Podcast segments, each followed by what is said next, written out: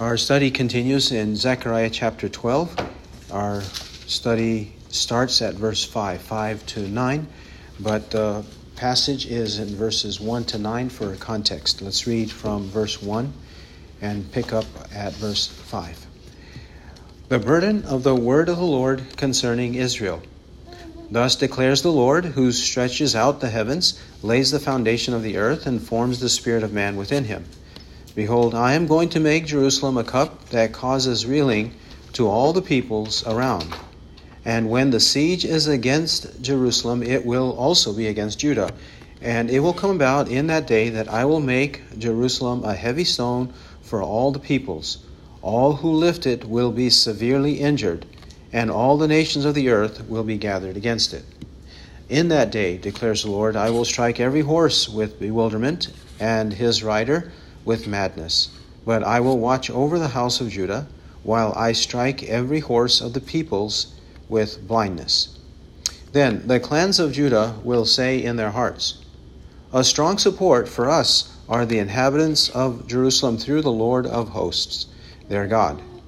In that day I will make the clans of Judah like a firepot among pieces of wood and a flaming torch among sheaves. So they will consume on the right and on the left all the surrounding peoples, while the inhabitants of Jerusalem again dwell on their own sites in Jerusalem.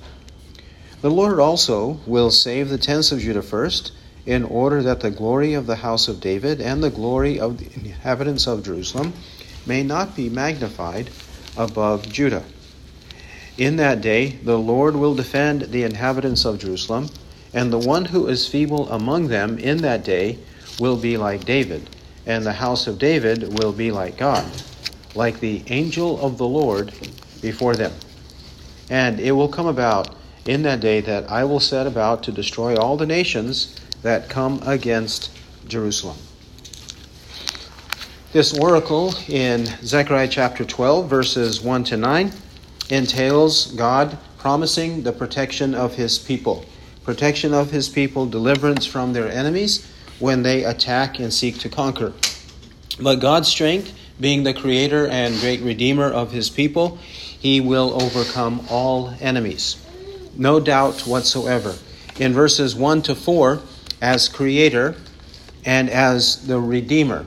In the first couple of verses, the fact that God is the one who created the heavens and the earth. And then in verses two to four, that he redeems his people, just like he redeemed them in the time of the Exodus, in the Exodus chapters fourteen and fifteen, where God destroyed the Egyptians, their chariots, their horses, their soldiers, everyone, because of God's great power and watching over his people with a concern for his people's redemption.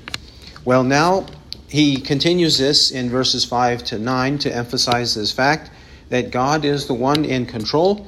He is the sovereign Lord, and he will protect his people. He will protect them. Verse five, then the clans of Judah will say in their hearts, a strong support for us are the inhabitants of Jerusalem through the Lord of hosts, their God. The inhabitants of Jerusalem, the capital, they have a strong support, or they provide a strong support for the rest of the nation. And this is only because of the Lord of hosts, their God. The Lord of hosts signifies the fact that he is the Lord of armies, armies in, in heaven and armies on the earth, that he can summon to do his will whenever he wishes. And that's why the victory is possible. The clans of Judah declare this, and they say it in their hearts, meaning they mean it, they are sincere, they're genuine, they are saying it from the inner man, because God, that they know in truth that God is with them. Only because God is with them will they have deliverance. Now, God is here using the means of the inhabitants of Jerusalem, but the ultimate source of their power and deliverance is God himself. He uses the means or the agency of other peoples, to, one group to save another group, But God is ultimately the one who conquers, verse five clearly expresses. This then is continued in verse six. Verse six, in that day I will make the clans of Judah like a firepot among pieces of wood and a flaming torch among sheaves. So they will consume on the right and on the left all the surrounding peoples, while the inhabitants of Jerusalem again dwell on their own sites in Jerusalem. God will make the clans of Judah like a firepot. A firepot has wood in which the wood is all burned up. But who is the wood? What is the wood? In verse six, it's all the surrounding peoples. All the surrounding peoples, the enemies of the people of God, will be like pieces of wood or sheaves that are placed in a firepot in order to burn a fire. God will use his people like a firepot, and the enemies of God's people will be like wood that gets burned up. They will be conquered. And when they are conquered, it says, they will again dwell on their own sites in Jerusalem. When they are conquered, the people of God live in peace. They live in prosperity. When God destroys the people, uh, the enemies of God's people, then God's people dwell in security, dwell in safety and peace. Further, verse seven, the Lord also will save the tents of Judah first, in order that the glory of the house of David and the glory of the inhabitants of Jerusalem may not be magnified above Judah. Why does he compare the tents of Judah to the house of David and the inhabitants of Jerusalem? For one, the house of David, it says it has glory, and also glory of the inhabitants of Jerusalem. The house of David, being the dynasty of David, that would be the family in Israel that has the most honor, the most respect, the most glory. And next to them would be the inhabitants of Jerusalem, because they live, they move, they mingle, they deal with the house of David in Jerusalem. So that would include the nobility and any of the wealthy men, any of the prominent men and tribes and families. They would live in Jerusalem and have access to the palace, have access to the throne of David, the dynasty of David. And naturally, people will respect them the most, honor them the most. But God is going to give deliverance to the tents of Judah first. That's God's way of saying, even the lowly, even the downtrodden, even those who live on the outskirts of the country, they won't be neglected. In fact, they will have their deliverance before the Davidic dynasty does and before the inhabitants of Jerusalem do. So that when the those people who normally have more honor don't receive it first, it says that they may not be magnified above Judah. This is similar to Christ saying the first shall be last and the last first.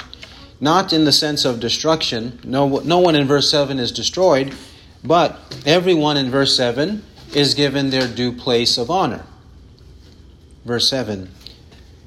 So then, now we've come to eight. In that day the Lord will defend the inhabitants of Jerusalem, and the one who is feeble among them in that day will be like David, and the house of David will be like God, like the angel of the Lord before them.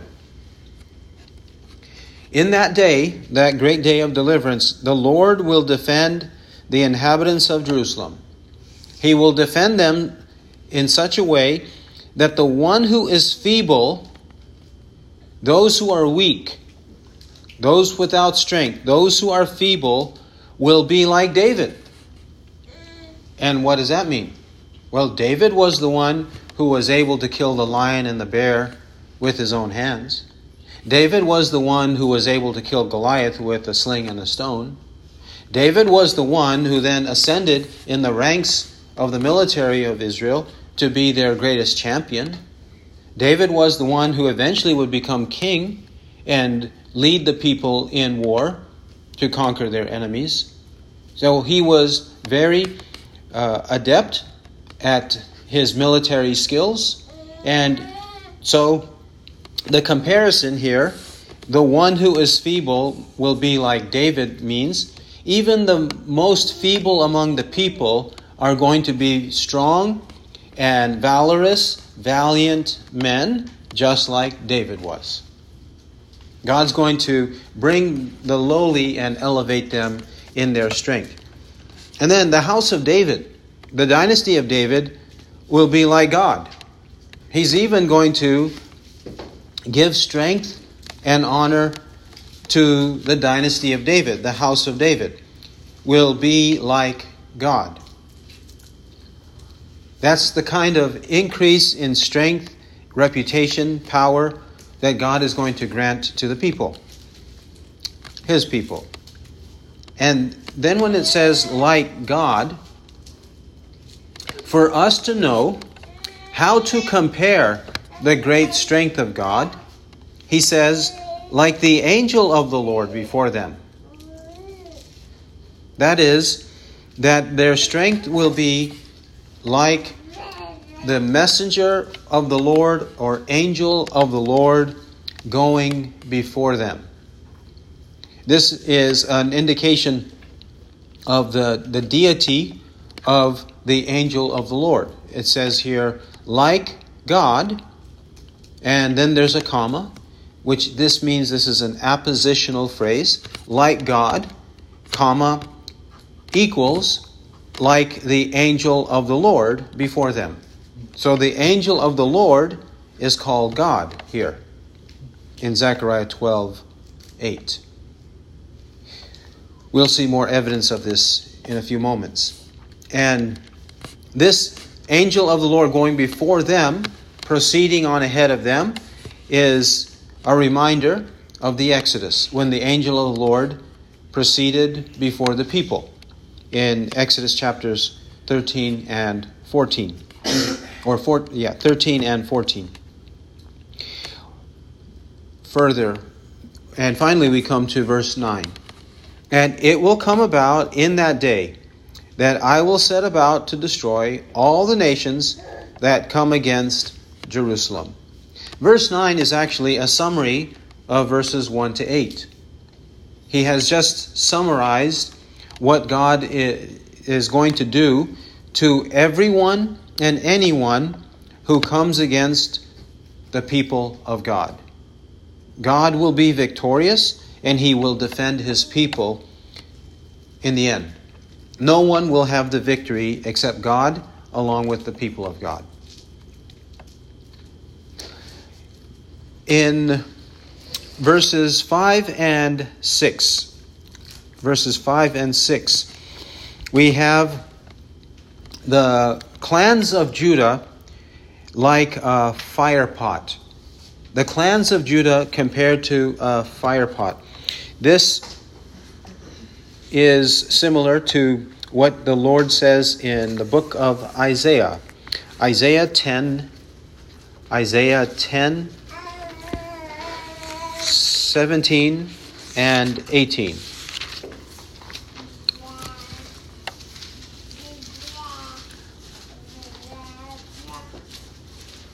Isaiah ten, seventeen, and eighteen. And the light of Israel will become a fire, and his Holy One a flame. And it will burn and devour his thorns and his briars in a single day. And he will destroy the glory of his forest and of his fruitful garden, both soul and body. And it will be as when a sick man wastes away.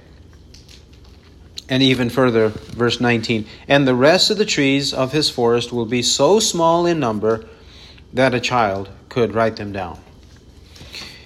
God is here described. He's called here the Light of Israel, His Holy One, that He will be like a fire and like a flame.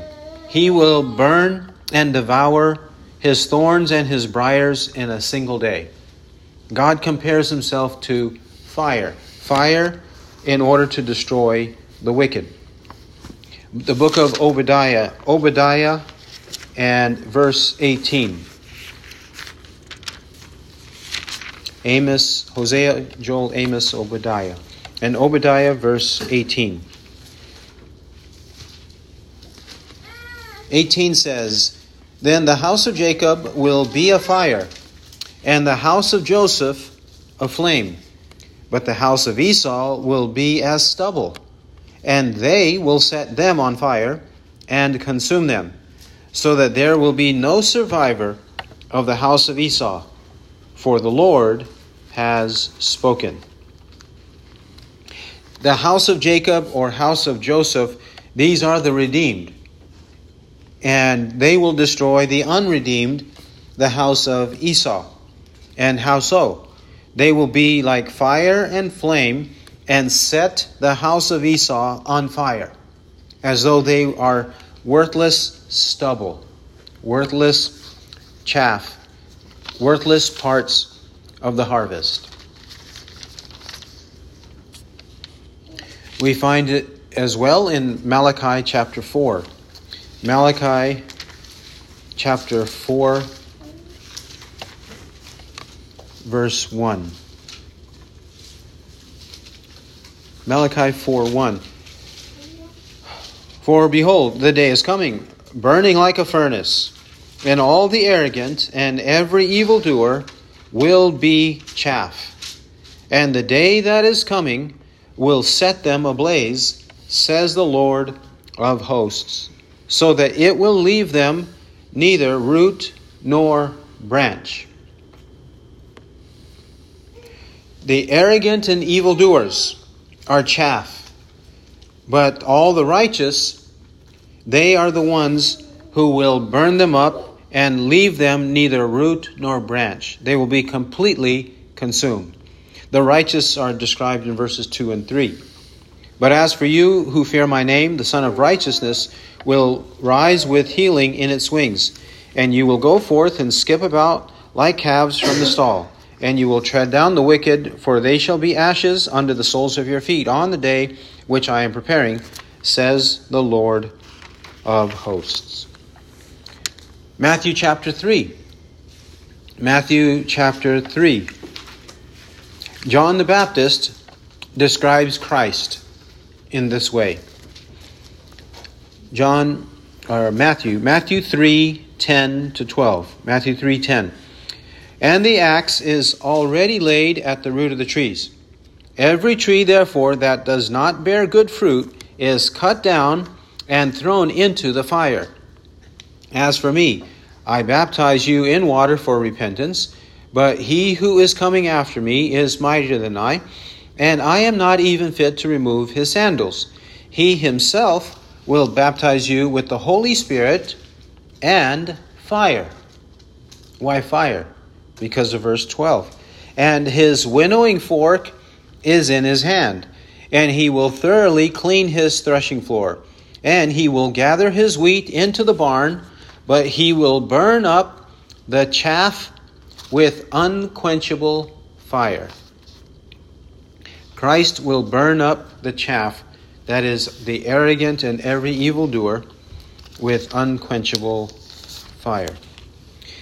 And one more place is Second Thessalonians chapter one. Second Thessalonians chapter one.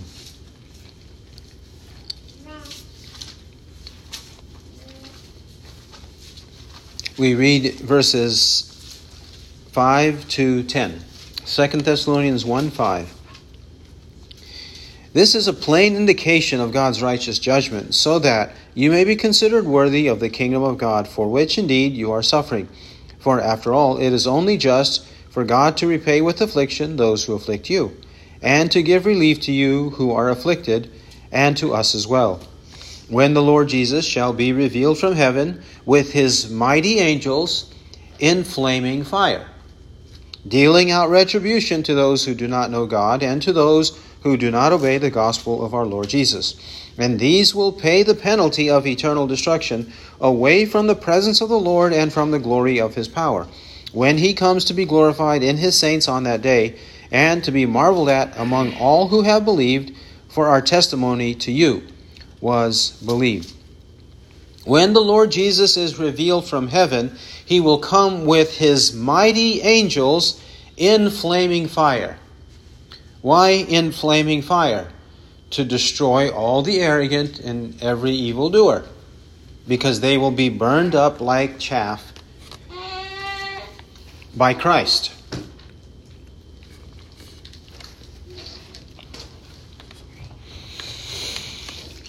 Then we also find, back to Zechariah twelve, Zechariah twelve, how it is the Lord who saves. Zechariah twelve, verse seven. The Lord also will save the tents of Judah first, in order that the glory of the house of David and the glory of the inhabitants of Jerusalem may not be magnified above Judah. God saves whomever he wills, however he wills. Jeremiah thirty. Jeremiah thirty. Verses eighteen to twenty-two. Jeremiah thirty, verse eighteen. Thus says the Lord, behold, I will restore the fortunes of the tents of Jacob, and have compassion on his dwelling places, and the city shall be rebuilt on its ruin. And the palace shall stand on its rightful place, and from them shall proceed thanksgiving, and the voice of those who make merry. And I will multiply them, and they shall not be diminished. I will also honor them, and they shall not be insignificant.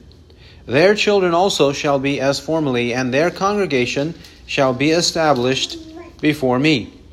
And I will punish all their oppressors, and their leader should be a capital L, and their leader shall be one of them, and their ruler, capital R, shall come forth from their midst, and I will bring him near, capital H for um, him, and I will bring him near, and he shall approach me. For who would dare to risk his life to approach me, declares the Lord. The he and the him of verse twenty-one has to be capitalized H to refer to Christ. twenty-two, and you shall be my people, and I will be your God. Why does verse twenty-one have to be Christ, the leader, the ruler, and the one that the Father brings near to him to approach the Father? Because he's the only one, by his death, his shed blood, perfect, spotless Lamb of God, who can pay for our sins and be presented to the Father on our behalf. He's the only one. So anyone else who would presume to do so would risk his life to approach God, but not Christ, because he's perfect, he's holy, one hundred percent. And when we are redeemed through him, then we are his people, and he is our God. This is the kind of salvation that God provides for his people.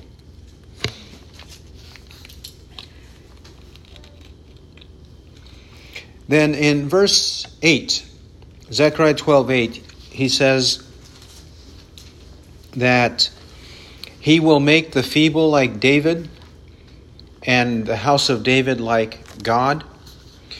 First, the feeble like David. Well, how was David? What kind of a man was David? We find this in First Samuel sixteen. First Samuel sixteen. We will see here how God endowed David with strength. First Samuel sixteen eighteen. sixteen eighteen. Then one of the young men answered and said, Behold, I have seen a son of Jesse the Bethlehemite, who is a skillful musician, a mighty man of valor, a warrior, one prudent in speech and a handsome man, and the Lord is with him. He's described as a son of Jesse. He had several sons, and he's from Bethlehem. A skillful musician, a mighty man of valor, a warrior, one prudent in speech and a handsome man, and the Lord is with him. David is a mighty man of valor, a warrior. This shows that David was likely at least twenty years old for some time, maybe about three years of experience, because according to the book of Numbers, chapter one, one to three, one had to be a minimum of twenty years old and a male to go out to war. And already he's described here as a man of valor, a warrior. So it's likely that the rest of the book of First Samuel takes place between David's age twenty-three and thirty. So he had about a seven-year struggle fleeing for his life from King Saul. Then, not, not only do we first find him described that way in chapter sixteen, but now we come to chapter seventeen. The strength of David. We're still exploring this subject. The strength of David. Um, we pick it up at verse thirty-one. seventeen thirty-one. He says, When the words which David spoke were heard, they told them to Saul, and he sent for him. And David said to Saul, Let no man's heart fail on account of him. Your servant will go and fight with this Philistine. And who is this Philistine in chapter seventeen? It's Goliath. Then Saul said to David, You are not able to go against this Philistine to fight with him, for you are but a youth, while he has been a warrior from his youth. But David said to Saul, Your servant was tending his father's sheep. When a lion or a bear came and took a lamb from the flock, I went out after him and attacked him and rescued it from his mouth. And when he rose up against me, I seized him by his beard and struck him and killed him. Your servant has killed both the lion and the bear, and this uncircumcised Philistine will be like one of them, since he has taunted the armies of the living God. And David said, The Lord who delivered me from the paw of the lion and from the paw of the bear, he will deliver me from the hand of this Philistine.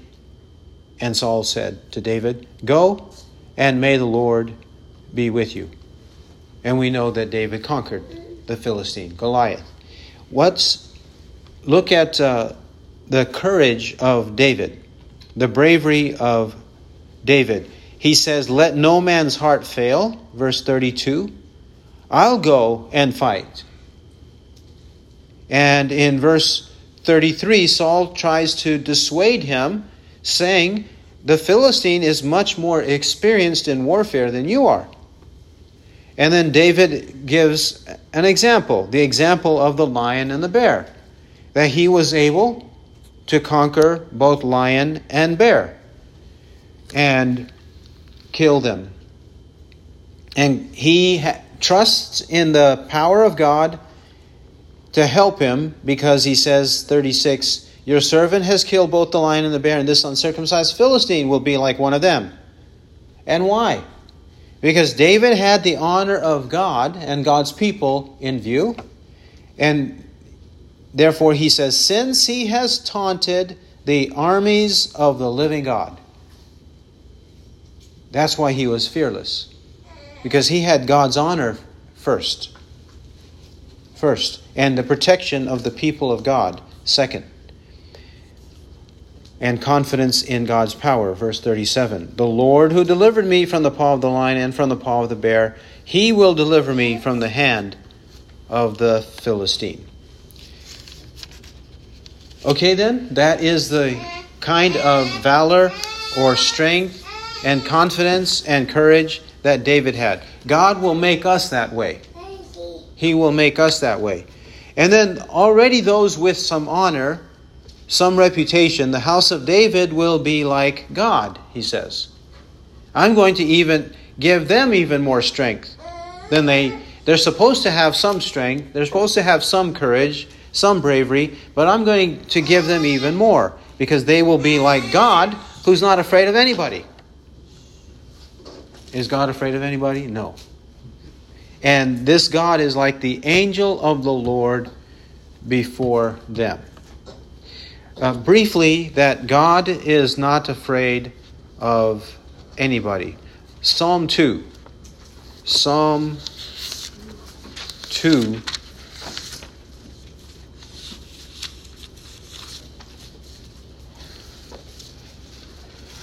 We read verses one to six. Psalm two,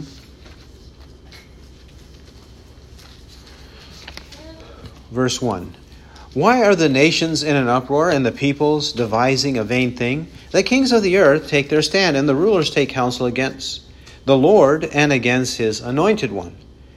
They say, let us tear their fetters apart and cast away their cords from us.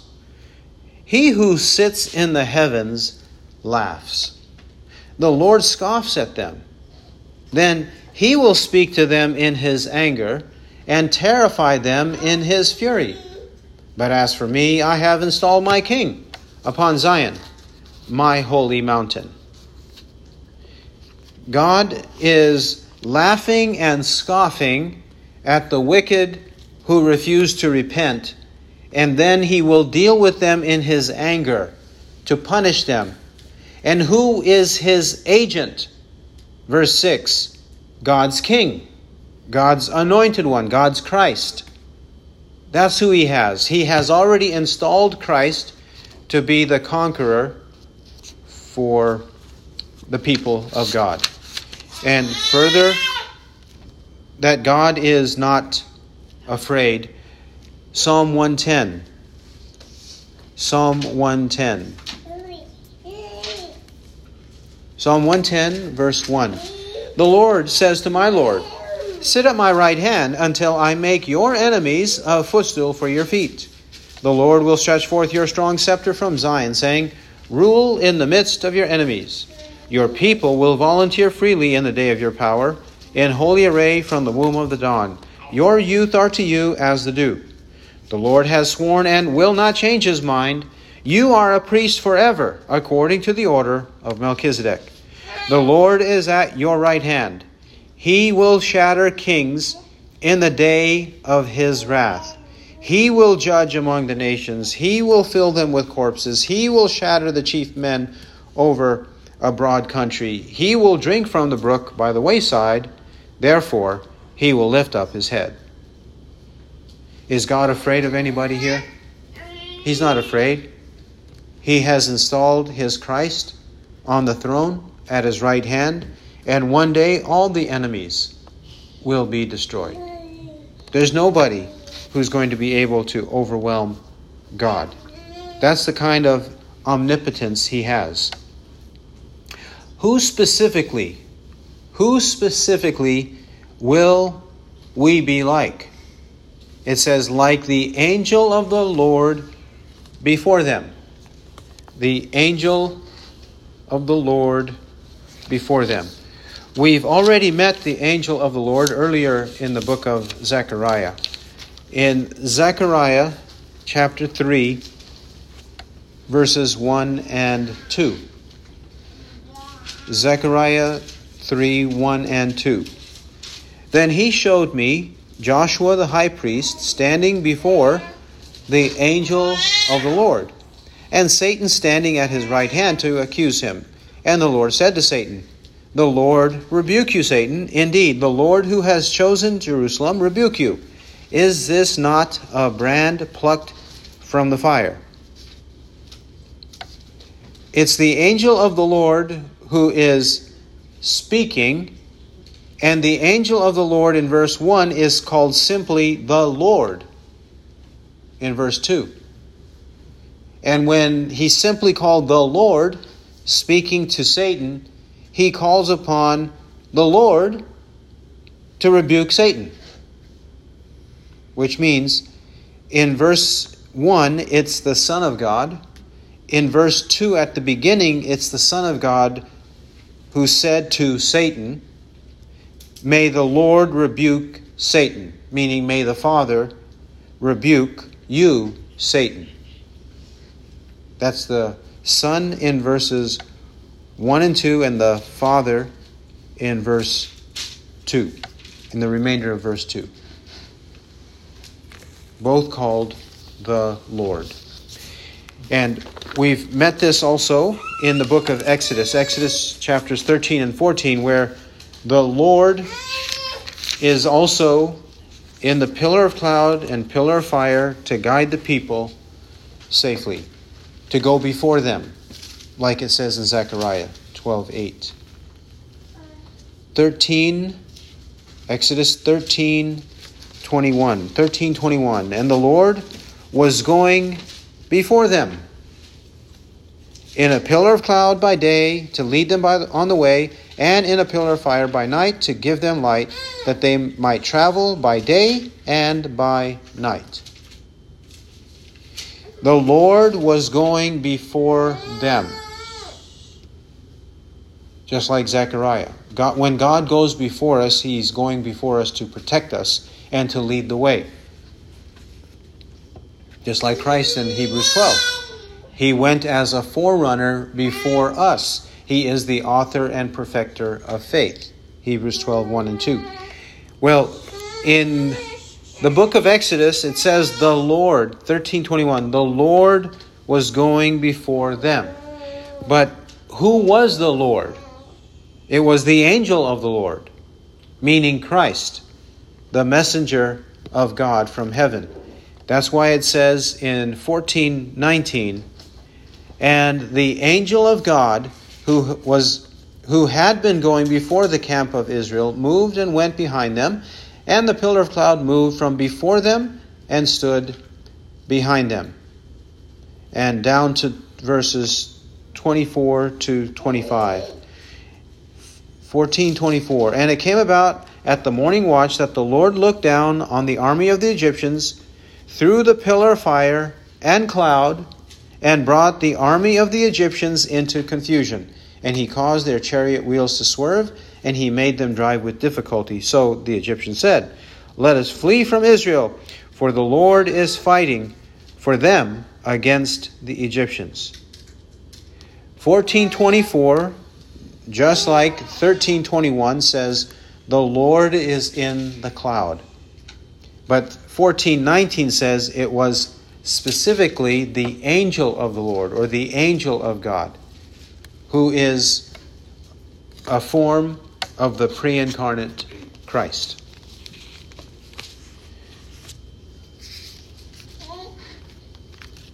And finally, twelve nine. One day, God will destroy all the nations that come against Jerusalem, or come against the people of God. God is ultimately the great destroyer. He's not only the one who gives life, but he also destroys people. This is the true God, the God of the Bible, both Old and New Testaments. He is this God. Deuteronomy thirty-two.